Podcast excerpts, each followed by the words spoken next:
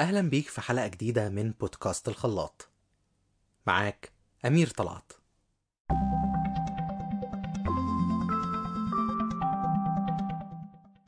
حلقة النهاردة هتبقى عن موضوع الساعة واللي حاليا عامل قلبان على السوشيال ميديا وهو التحرش والاغتصاب. هنبتدي حلقتنا بتعريف كلمة تحرش. تعريف الكلمة بحسب معجم المعاني الجامع.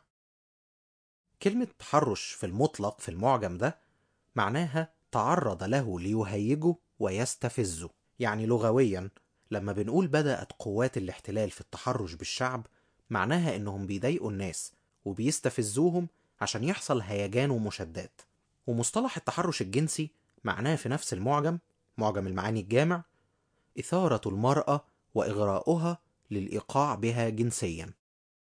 هقوله تاني وركز معايا. إثارة المرأة وإغراؤها للإيقاع بها جنسيا.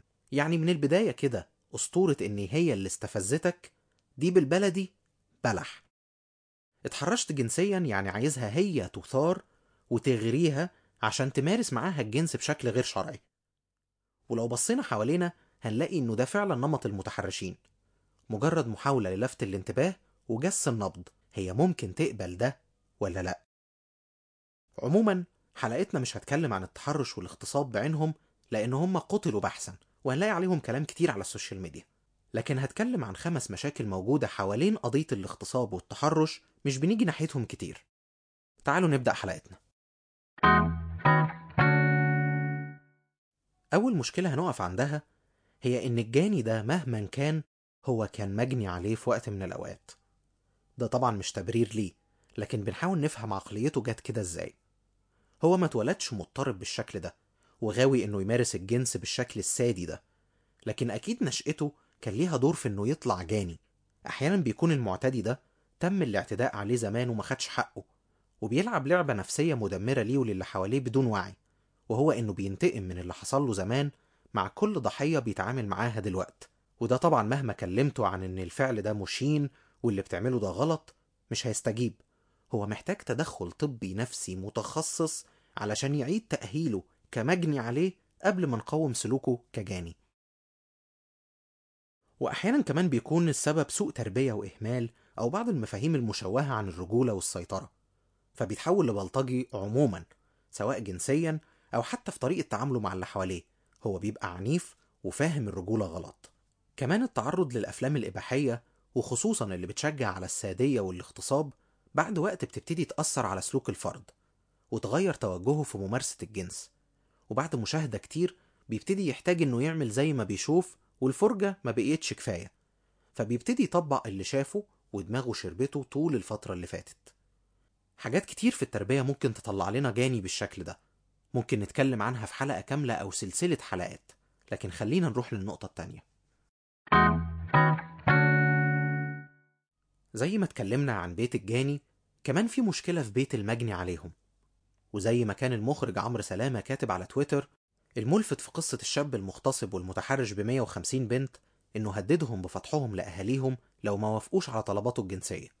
ودي بالمناسبة حالة شائعة جدا خوف بنتكم منكم ممكن يدفعها إنها تخضع لاغتصابها. التويتة بتاعة المخرج عمرو سلامة فعلا بتتكلم عن موضوع صح 100% وده بيدينا مؤشر خطر عن انعدام الأمان جوه البيوت. مفيش مساحة من الثقة ولا الأمان اللي تخلي الضحايا يتكلموا ويقولوا للأهل وهم متأكدين إن أهلهم هيكونوا في صفهم وفي ظهرهم. هم حتى يا ريت شاكين أو مش واثقين قوي من رد الفعل. لأ دول متأكدين إن أهلهم ضدهم فمش بيتكلموا.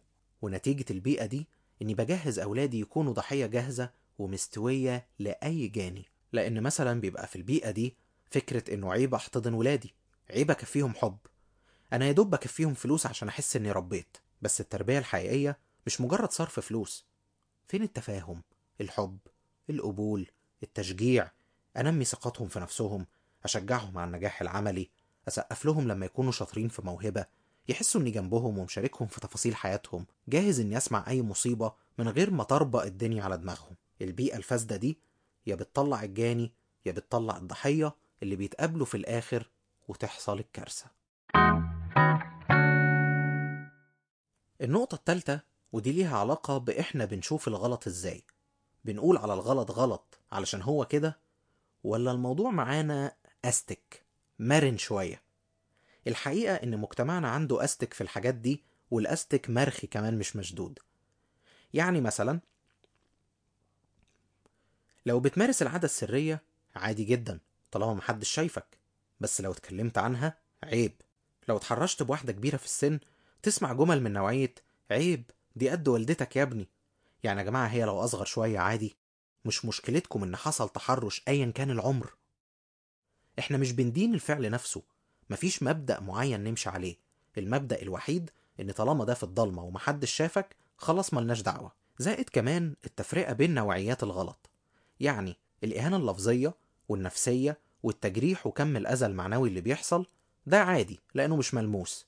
لكن ضرب جسدي مثلا وحصلت جروح أو كدمات لا ده كده موضوع كبير. وللأسف أحيانا بنقسم الغلط ونحط غطا ديني على الكلام عشان محدش يعترض.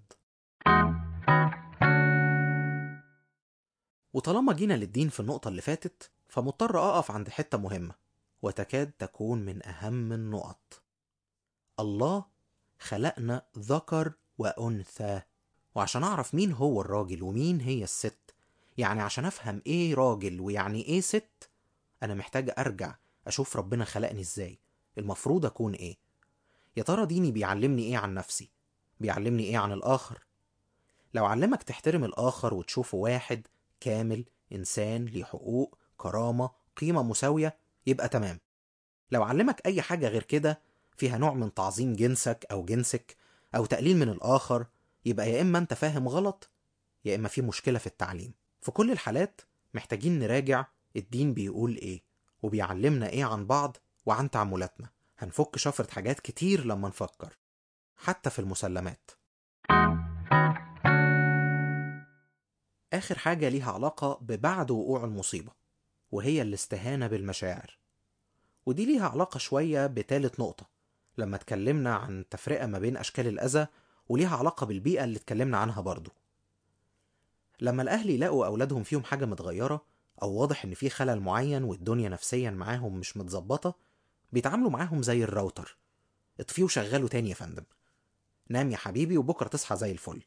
أو الوصفات السحرية بتاعت لما تبقى متضايق كل أكلة حلوة بتحبها هتبقى زي الفل. أنت علشان مش بتاكل فاكهة. بيقولوا الفاكهة بتظبط الهرمونات وتخليك مبسوط. آه تلاقيك مكتئب من كتر قعدتك على الموبايل. أو أسوأ مرحلة بقى بنوصل لها كل ده محن فاضي بلا مكتئب بلا نيلة. ده علشان أنت ما تعرفش ربنا. ده أنتي بومة من يوم ما اتولدتي. دي موضة موضوع الاكتئاب والصدمة وبتاع. ممكن لو سمحتوا تتعاملوا بشكل مسؤول عن أطفالكم اللي أنتوا جبتوهم للدنيا؟ ممكن تبطل تبرر جهلك بإن ده اللي نعرف نعمله وأهالينا ربونا كده؟ مش محتاج تاخد ماجستير علشان تقعد جنب أولادك وتسمعهم. مش هتحضر دكتوراه في كيفية مساندة أولادي. دي حاجة بالفطرة بس أنت مكسل تعملها. في النهاية أحب ألخص كل اللي فات بإن الموضوع مش قضية تحرش واغتصاب وترند عادي ظهر وهيختفي. الموضوع شكل حياة متكامل. وعلشان أكون موضوعي معاك وصريح كل دي محاولات لتقليل الكوارث. لكن للأسف إحنا ما زلنا في العالم وما زال الشر موجود. عشان كده قاوم وقومي اتكلم واتكلمي. ما تخجلوش من طلب المساعدة من متخصصين. ما تخافوش تطالبوا بحقوقكم. وأتمنى إنك ما تفقدش الأمل في الحياة مع كل مصيبة.